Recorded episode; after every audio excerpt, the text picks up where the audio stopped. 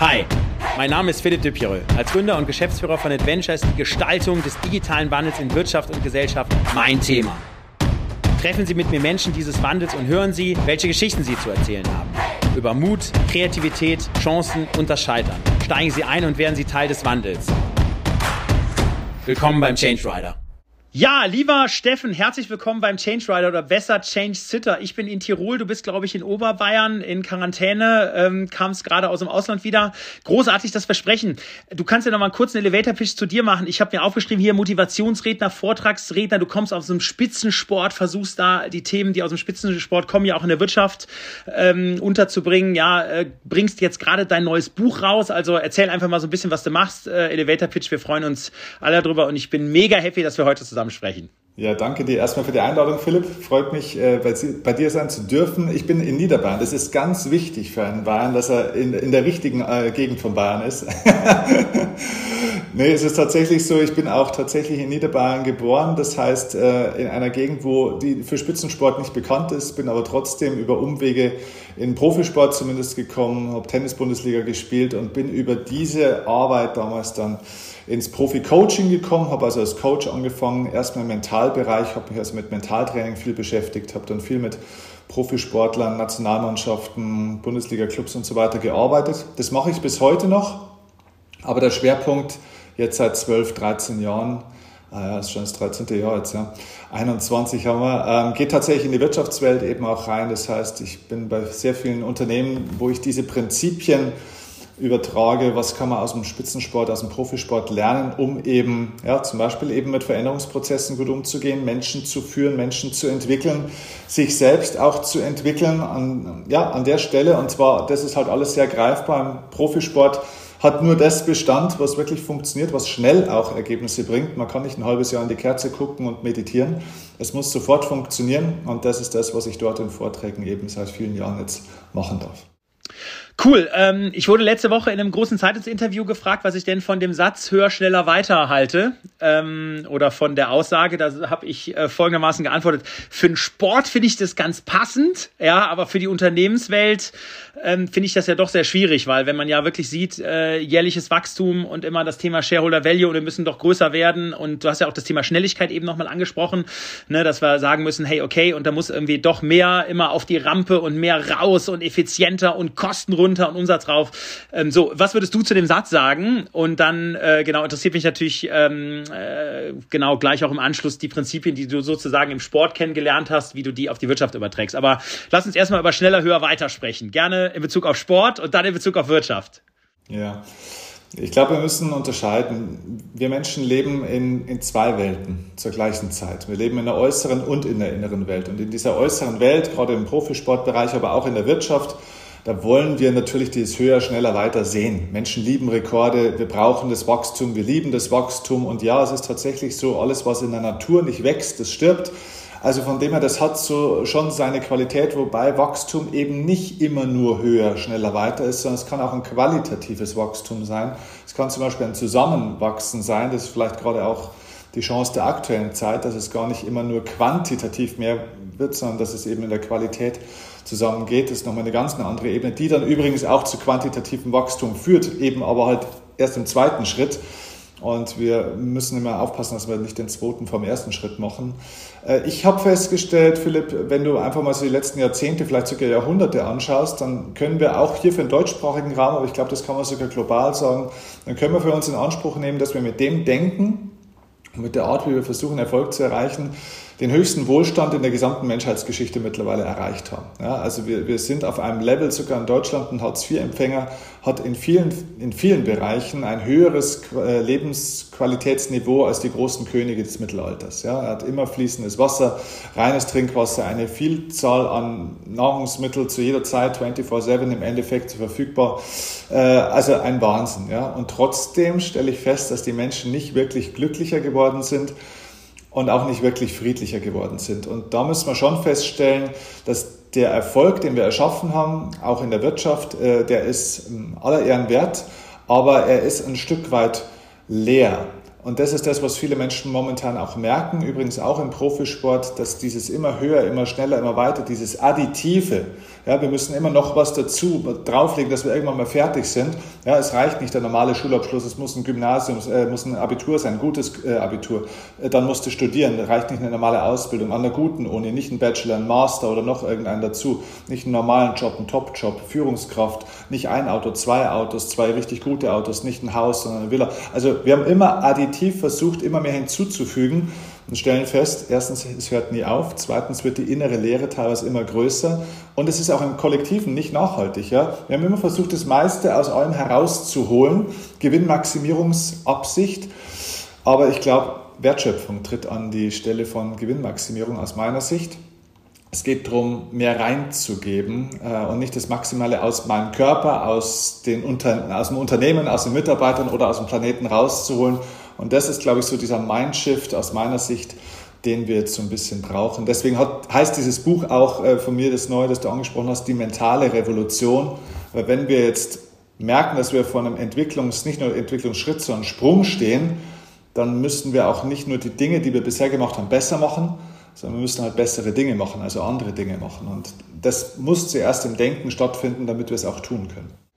Okay, ähm, also bin ich mit allem d'accord, was du sagst. Ähm, sag mal, was sind so die Dinge, nenn mal so die drei, vier, fünf Dinge, die wir anders machen müssen. Also sage ich mal, wenn du jetzt sprichst vom klassischen Arbeitnehmer, von der klassischen Arbeitnehmerin, genau, also und von Unternehmen an sich, also was muss dort irgendwie anders laufen? Und dann erste Frage und zweite Frage, genau, wie erreichst du die Menschen? Weil das ist ja Veränderung und wir selber wissen ja, Veränderung ist ja immer scheiße. Ja, also gut, wenn sie woanders ist, aber bei mir ist es immer ein Problem. Ja, also das heißt, wie schaffst du es dann auch, ähm, die Menschen durch die Veränderung zu bringen? Das würde mich auch mal interessieren. Aber genau, also äh, feuerfrei. Ja, äh, genau. Ich fange mal mit der zweiten Frage an, weil damit komme ich gut zur ersten Frage. Ähm, wie schafft man es, Menschen Veränderung mitzunehmen? Äh, ein, mittlerweile ein Mentor von mir, ähm, Götz Werner, ja, Gründer der DM Drogeriemarktkette, ähm, großartiger Typ der hat mir mal diesen Satz gesagt, ähm, revolutionär denken, aber evolutionär umsetzen. Und das ist eigentlich so dieses Grundprinzip. Also ja, wir brauchen die Visionen, wir brauchen auch die Visionäre, wir brauchen dieses Big Picture auf alle Fälle, wir brauchen auch die heftigen Innovationen. Ähm, aber wir müssen die Menschen evolutionär, also Schritt für Schritt menschengerecht dorthin mitbringen. Das heißt, es hilft nichts, nur den Leuten immer die ganze Zeit zu erzählen, wie es eigentlich sein sollte, wenn keiner weiß, wie er da hinkommt, weil das sorgt für Angst. Und Angst ist so der größte Killer der, ja, der, der Umsetzung von revolutionären Ideen. Also ich glaube, dass wir in Wahrheit gar keine Wirtschaftskrisen oder sonstigen Krisen haben. Das haben wir natürlich schon, weil das sind ja äh, aber Auswirkungen, aber die Ursache ist immer eine Emotion. Und es hat viel mit Angst zu tun. Wir, wir stehen an einem Punkt, wo wir feststellen müssen, dass wir sehr angstgesteuert sind, was nicht nur, ähm, sage ich jetzt mal, Schuld, ich bin sowieso keiner, der irgendjemand Schuld gibt, es ist weder Schuld von Politikern, von Medien oder sonst was. Es wird vielleicht, der eine oder andere bedient sich dem bestimmt auch mal ganz gerne, aber grundsätzlich ist es unser evolutionäres Grundprogramm. Ja. Wir haben aber nie gelernt, damit wirklich umzugehen. Wir haben versucht, Angst zu managen, anstatt sie zu nutzen. Und das ist, glaube ich, die Hauptaufgabe, dass wir auch oftmals, ich sehe das oft in meinem äh, Job auch, dass Leute versuchen, die Angst auszuschalten. Also suchen nach dem Lichtschalter, wo man sagt, ja, okay, wie kann man jetzt die Angst wegmachen, dass wir endlich das tun können, was wir immer tun sollten. Äh, gar nicht. Äh, wir können Angst nicht ausschalten. Angst ist wie eine große Welle am, am Strand, die kommt. Du musst lernen, drauf zu, zu surfen im Endeffekt. Ja. Du äh, brauchst nicht davon weglaufen. Die Welle kann nämlich mega Spaß machen, wenn du lernst zu surfen. Und Angst ist eine Energieform, eine, eine Energiemenge, eine Emotion, die dann eben auch ganz viel biochemisch auslöst. Und wenn du damit nicht lernst, umzugehen, dann hat die Angst halt dich und nicht du die Angst. Und das ist, glaube ich, die Aufgabe. Und das siehst du auch schon jetzt, da komme ich jetzt zur ersten Frage, was sich so ein bisschen ändern muss. Ähm, erstens mal unsere Vollkasko-Mentalität darf sich wirklich reduzieren. Wir versuchen uns gegen alles und jeden abzusichern, gegen jede Eventualität. Wir suchen Sicherheit immer im Außen durch die Sicherstellung aller möglichen Dinge, durch die Bewahrung. Ja, es gibt ja diese drei berühmten Denkebenen, die Entwicklungs-, die Bewahrungs- und die Zerstörungsebene. Und diese Bewahrungsebene in der Mitte, wo wir verwalten, managen, genießen, auch die Komfortzone genannt, das ist halt die gefährlichste, weil sie am wenigsten wehtut. Ja, und ähm, das ist, glaube ich, das, wir dürfen uns vom Sicherheitsdenken lösen und dieses alte Prinzip, never give up, nur die Harten kommen in den Garten, äh, dranbleiben und so weiter und so fort. Indianer kennt keinen Schmerz, was auch in den großen Filmen ja immer so als das heroische Erfolgsprinzip äh, gelehrt wird. Das, glaube ich, darf jetzt ein Stück weit zurücktreten und ähm, das, die Fähigkeit loszulassen, die ja viel näher noch an der Angst ist. Ja, für, für Durchhalten brauche ich nur Willenskraft. Aber um loszulassen, hilft mir keine Willenskraft mehr. Da brauche ich eben die Fähigkeit, durch die Angst durchzugehen und mit der Angst durchzugehen, durch das ganze Thema. Das ist, glaube ich, das Wichtigste. Und da sind wir beim nächsten Punkt, der sich ändern muss, weg vom Erfolgsfaktor Erfahrung, auf dem wir uns so viel einbilden, wie viel Erfahrung wir haben. Ja, äh, ist auch gut, Erfahrung spielt auch immer eine Rolle, ähm, aber für die Herausforderungen der Zukunft gibt es größtenteils keine Erfahrungswerte. Ähm, das heißt, äh, wir müssen hier sehr, sehr, sehr viel mehr bereit sein, auch zu probieren. Wir brauchen eine komplett andere Kultur des Scheiterns. Jürgen Klopp hat es im Fußball vorgemacht, wie es funktioniert. Der hat Nuri Sahin, das war mal ein toller Spieler von Borussia Dortmund, ähm, der ging dann zu Real Madrid, kam da vollkommen verunsichert dann zurück und äh, war ein Schatten seiner selbst, als er dann wieder in Dortmund war. Und dann hat Jürgen Klopp ihm einen Fehlpass-Freibrief ausgestellt. Das heißt, er hat gesagt, ich will, dass du diese Pässe, diese Risikopässe spielst, die ankommen sollten und ich will, dass du die spielst und ich gebe dir einen Freibrief, ich werde dich nicht sanktionieren, ich werde dich nicht anscheißen für das, wenn es nicht funktioniert und dadurch hat er dann eben auch wieder sich selbst die Erlaubnis gegeben, Risiko einzugehen und hat gemerkt, sogar wenn ich scheitere, wir können es trotzdem hinkriegen und ich glaube, das sind so Aspekte von Mentalität, wo wir wirklich komplett neue Werte an die Stelle der alten setzen dürfen. Verstanden. Jetzt bin ich ja noch BVB, Hardcore BVB-Fan und die äh, Scheinzeit habe ich tatsächlich vor und nach dem Wechsel gesehen. Und leider hat er ja nach dem, äh, nach dem Zurückkommen, also ist er natürlich ansatzweise niemals mehr an seine Stärke zurückgekommen. Also anscheinend ist da sowas äh, Schlimmes da auch in Spanien passiert, dass ähm, er sich davon nicht mehr richtig erholt hat. Aber er war auf jeden Fall mein Held. Ich war bei vielen Spielen live dabei, unter anderem auch in München in der Allianz Arena, wo er die geilsten Tore ever gemacht hat, auch aus Standardsituationen. Also mega. Ähm, genau, also ganz schönes, äh, ganz schönes Beispiel. Beispiel. So, wenn du jetzt mal den klassischen Arbeitnehmer, die klassische Arbeitnehmerin siehst, also du hast ja Angst angesprochen. Also wie begegnest du denen? Ich meine, die haben jetzt aktuell Existenzängste. Ja, weil ne, Corona, was passiert hier mit meinem Arbeitsplatz und wird der irgendwie wegrationalisiert, habe irgendwie mehr äh, weniger Geld in meiner Tasche.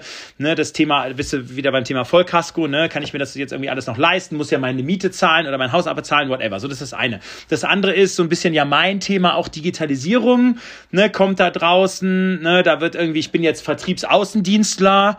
Ne, aktuell, ich habe das ja jahrzehntelang verteidigt, dass das wichtig ist, dass ich zum Kunden, zur Kundin fahre. Jetzt aktuell geht das nicht, kann ich es nicht und irgendwie geht es aber doch im Geschäft und jetzt macht der Kunde es trotzdem digital. Was passiert mit mir?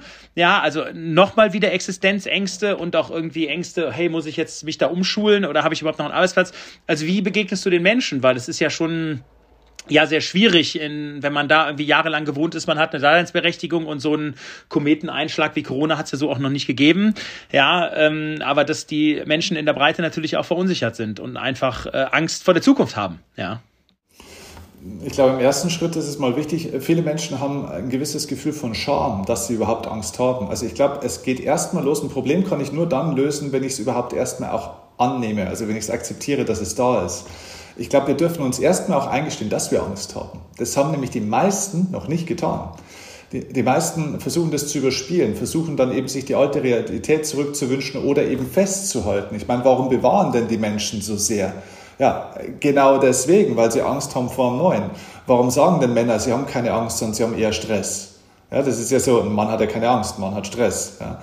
Ja, aber Stress ist nichts anderes als eine Form von Angst. So, also das heißt, diese Stressgesellschaft und alles, was du siehst, auch mit diesen ganzen Burnout-Erkrankungen und so weiter, noch nie wurde so viel Geld ins Gesundheitssystem reingebuttert ähm, wie, wie aktuell und noch nie waren die Leute so krank.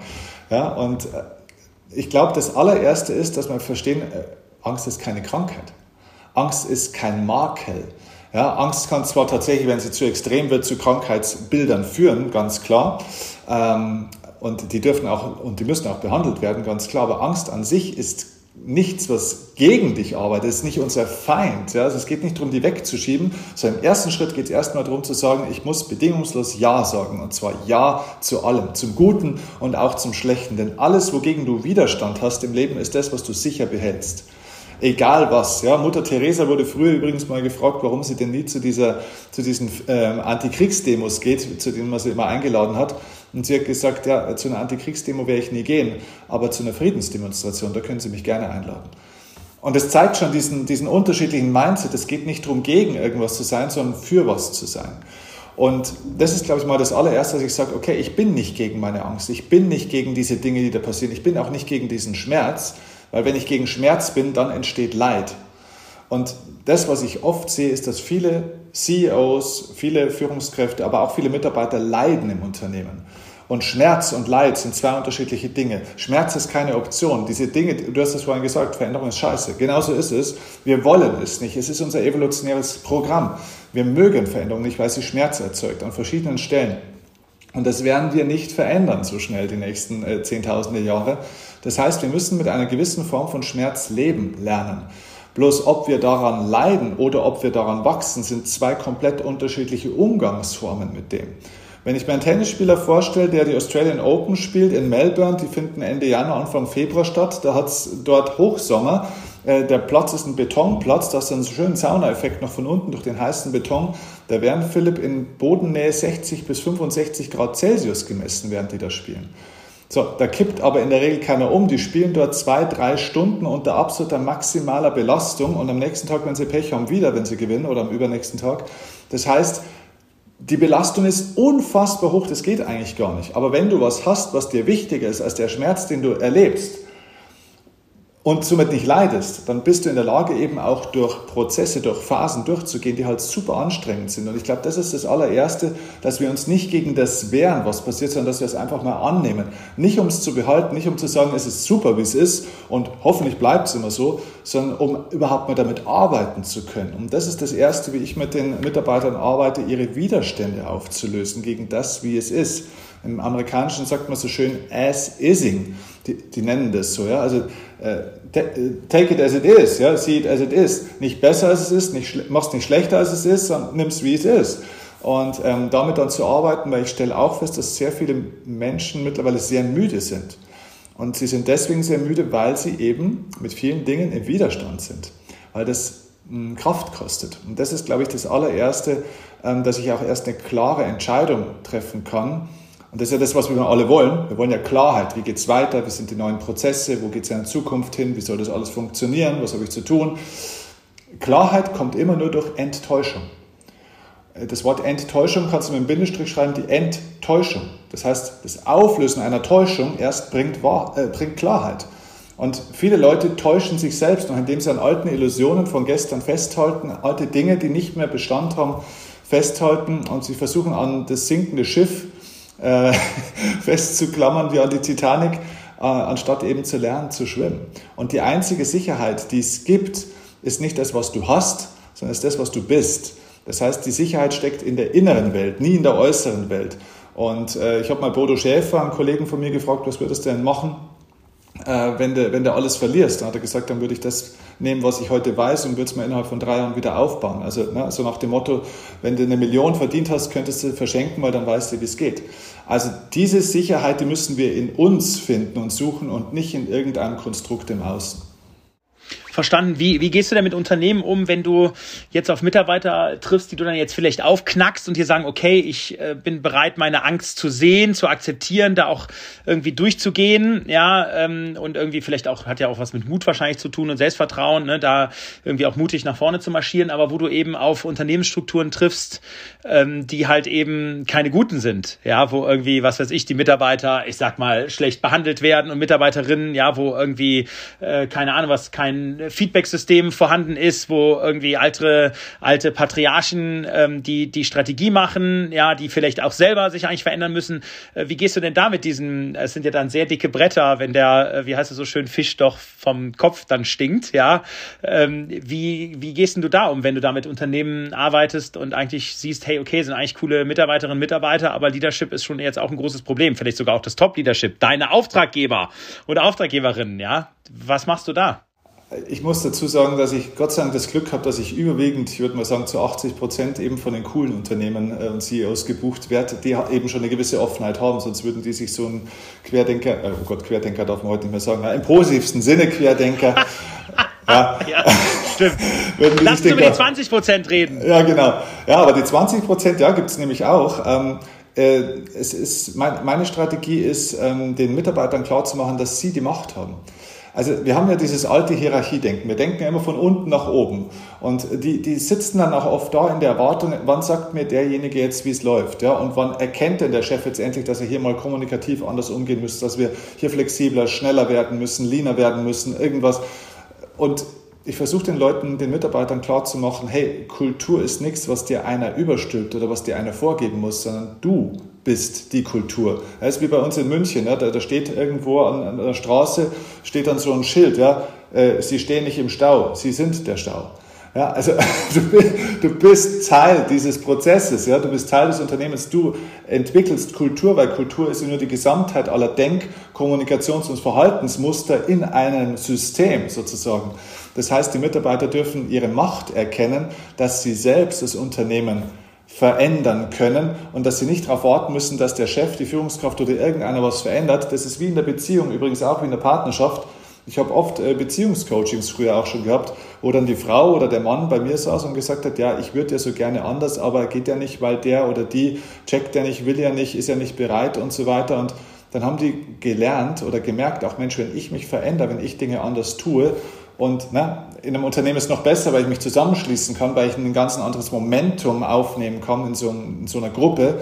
Ähm, dann entwickelt sich, dann verändert sich das System. Das weiß man aus dem systemischen Ansatz. Es spielt also keine Rolle von oben nach unten oder von unten nach oben. Es ist alles ein Netzwerk wie ein Spinnennetz. Wenn du an einem Faden wackelst, wackeln acht andere mit. Und äh, Führung passiert eben nicht nur von oben nach unten, sondern genauso auch von unten nach oben, weil es in Wahrheit ein von innen nach außen ist. Götz Werner sagt das auch. Unternehmensentwicklung passiert nicht von oben nach unten, sondern von innen nach außen. Verstanden. Und was sind so die, ähm, was sind so deine Learnings aus dem Spitzensport, wo du sagst, hey, da, wenn du jetzt mit Mitarbeitern und Mitarbeitern zusammen bist, wo du so die War Stories, also neben Shahin jetzt äh, erzählen kannst, ähm, die du da gut übertragen kannst? Also was sind da die, die Dinge, wo es sozusagen eine Connect, eine Verbindung gibt?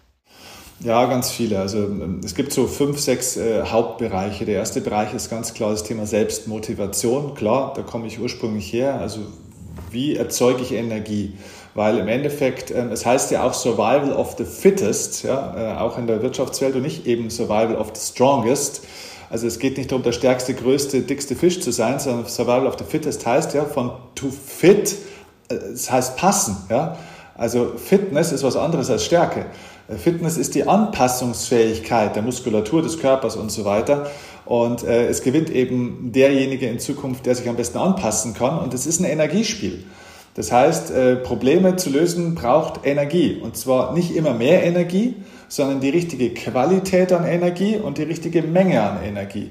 So, da gibt es übrigens ein tolles äh, Buch, auch Organisationale Energie heißt das. Da ist es wunderbar beschrieben, da kann man das mal in vier Quadranten wie immer einteilen, aber das ist äh, sehr, sehr plastisch weil du dann eben auch feststellst, okay, in welchem Quadranten ist denn eigentlich mein Unternehmen? Und wenn ich mal die Mitarbeiter oder Führungskräfte mal einsegmentieren würde in diese vier Quadranten, wo stehen wir denn da eigentlich? Was haben wir denn für eine Energie? Und ich stelle zum Beispiel fest, ich habe einen Kunden, den ich seit zehn Jahren äh, betreue, ein großes Immobilienunternehmen. Ähm, die haben echt viel Energie gehabt äh, damals, ja, aber halt negative.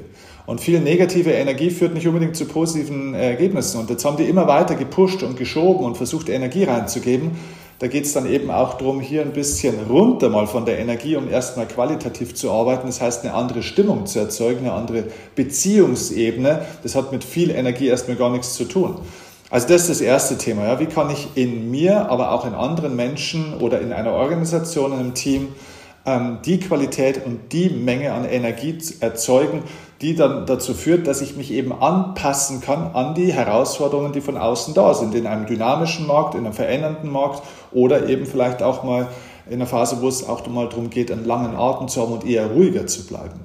Also das ist ein Aspekt. Natürlich ansonsten Themen wie Teamführung, wie macht man aus äh, Individualisten und einzelnen Genies ähm, eben ein Team. Natürlich auch das Thema ja, Change Mindset, ja, also wie, wie schafft man überhaupt mental die Voraussetzungen dafür, dass Leute überhaupt irgendwas anders oder besser machen können.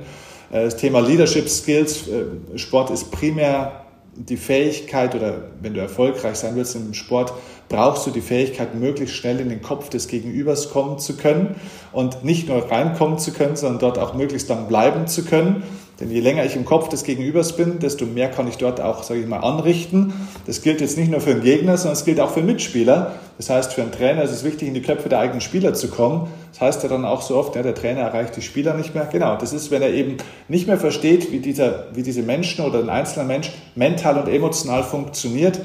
Und ähm, ja, das sind so die, die Kernprinzipien sozusagen, die man aus dem Sport übertragen kann. Okay, dank dir. Ähm, jetzt äh, kommt ja im Februar jetzt ein neues Buch raus. Erzähl mal so ein bisschen, was ist da die, also was ist da so die Tagline vom Buch und die, ähm, genau, also was willst du mit dem Buch erreichen? Ja, genau. Also das Buch heißt, ich habe es auch da tatsächlich, die mentale Revolution. Ähm, ja, in dem Buch, äh, Untertitel sagt eigentlich schon alles, äh, warum du dein Denken ändern musst, um deine Zukunft erfolgreich zu gestalten. Also in dem Buch beschreibe ich eben sechs, nicht, es sind nicht sechs Schritte, weil äh, es, es gibt keine Schritte in dem Sinne, es sind eher sechs Bausteine, die tatsächlich eben notwendig sind, um genau das zu meistern, diesen evolutionären Schritt, den wir gerade gesagt haben, um diese ja, diese Revolution, die wir momentan in der Welt auch sehen, ja, das ist ja in deinem Bereich diese digitale Revolution, aber es gibt natürlich auch viele andere Revolutionen, die wir jetzt gerade sehen. Wir merken ja, dass alle Systeme so ein Stück weit auch ins Wanken geraten, ähm, was nicht immer unbedingt gut sein muss, aber es ist halt nun mal so. Ähm, und wie wir das meistern können, um dann was Gutes daraus zu machen. Und da braucht es eben aus meiner Sicht eben sechs konkrete Werte, die ich in dem Buch beschrieben habe. Ein paar haben wir schon mal kurz angesprochen hier auch um das eben für sich selbst zu meistern. Und in dem Buch geht es natürlich auch immer im Hinblick bisschen auf, auf die Welt, auf Systeme der Wirtschaft, auf Unternehmen, auf Verkauf, Führung geht es viel in dem Buch, aber vor allem geht es um den Menschen selber, weil wenn ein Mensch selber für sich nicht stimmt, nicht stimmig ist, wenn sein eigenes Mindset nicht passt, dann wird er auch kein besseres System erschaffen. Ja, also ganz vereinfacht gesagt, wir werfen ja Herrn Putin, Herrn Trump, Herrn Erdogan und wie sie alle heißen, immer schnell vor, dass die die Welt in Schutt und Asche legen und Kriegstreiber sind und Verbrecher sind. Ja, aber wir haben doch ganz ehrlich gesagt, unabhängig davon in unserer eigenen Familie genügend Stress und Ärger und Streit. Die Leute sind doch mit sich selbst teilweise im Krieg und, und führen ihr Leben äh, wie einen Kampf. Da geht's doch los. Also das heißt, erstmal so eine gewisse Ausgeglichenheit und Lebensfreude auch in dir zu entwickeln damit du selber eine gewisse Erfüllung hast bei dem, was du tust, auch wenn du gerade durch eine schwere Phase gehst, um das dann eben auch in ein System reinbringen zu können, weil du bringst in ein Unternehmen, in ein Team, in eine Beziehung, äh, in ein System immer nur das rein, was eben schon in dir da ist. Wie in der Führung auch. Die, die Mitarbeiter von dir tun ja nicht das, was du ihnen sagst. Sie tun das, was sie beobachten. So, und sie beobachten das, wie du dich fühlst, weil das ist dein Verhalten. Deine innere Haltung, deine Gefühle werden zu deinem Verhalten und das wird zu deinen Verhältnissen. Und das ist, äh, sind so diese Prinzipien, diese Bausteine, die in dem Buch beschrieben werden.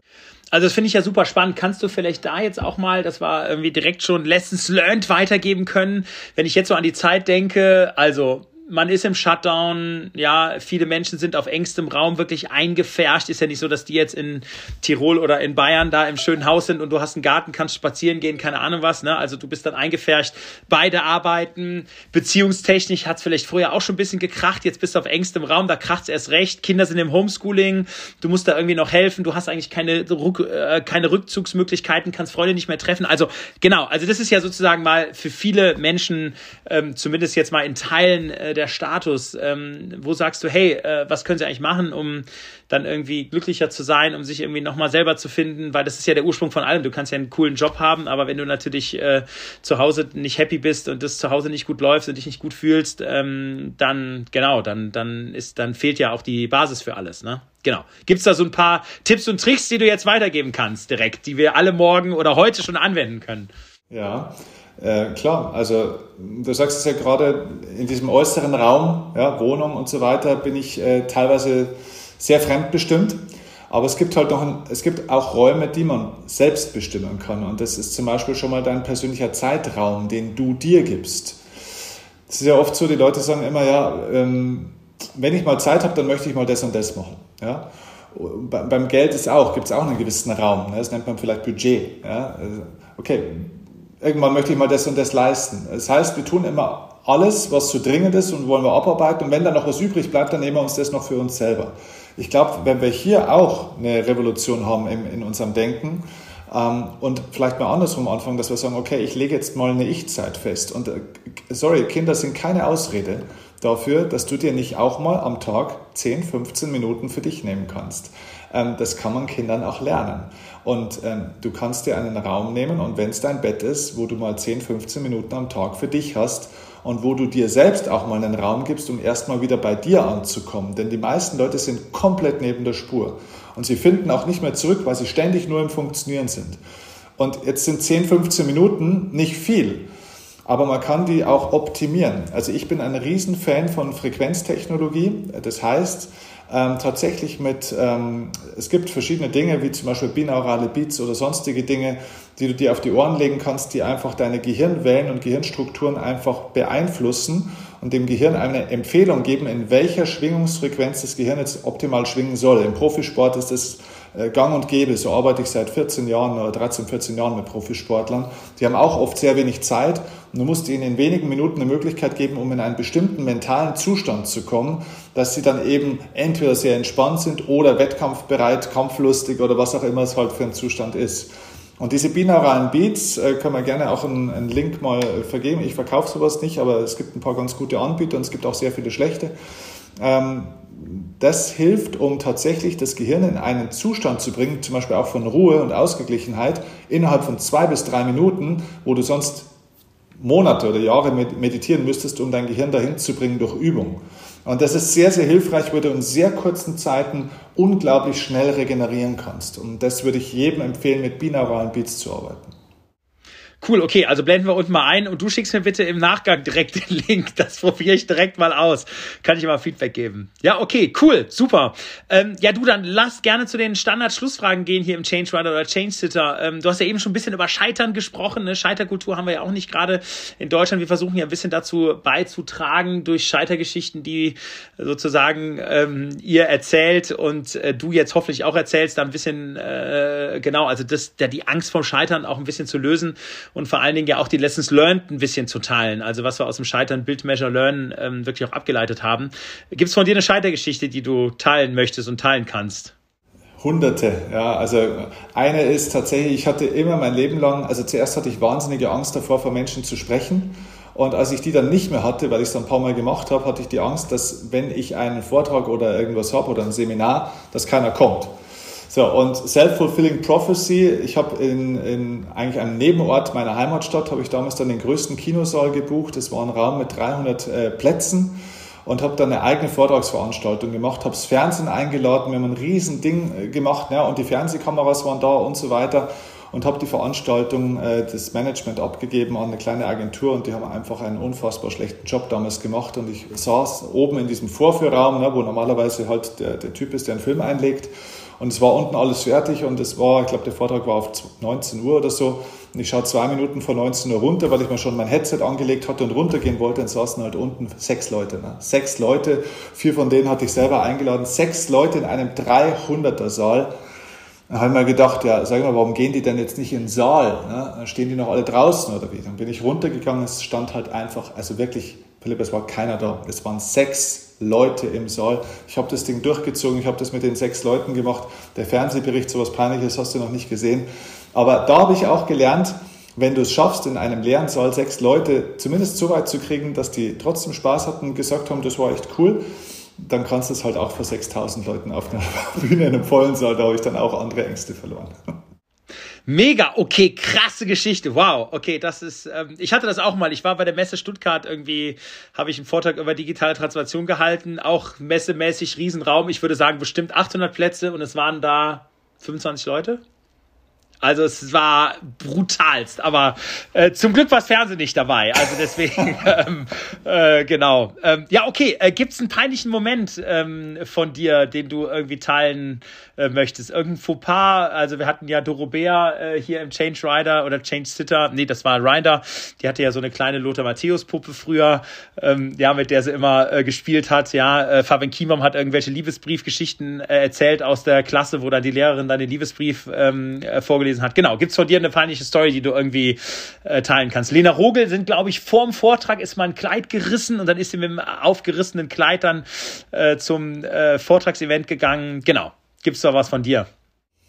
Also tatsächlich keine wirklich peinlichen Sachen, weil ich muss auch dazu sagen, mir ist auch fast nichts peinlich. Ja? Also äh, das, das habe ich auch irgendwie abgelegt, ja, weil also es gäbe bestimmt viele Dinge, aber wirklich peinlich ist mir nichts. Also was oft peinliches vorkommt, ist bei mir, wenn ich Menschen kennenlerne, ich vergesse innerhalb von drei Sekunden ihre Namen.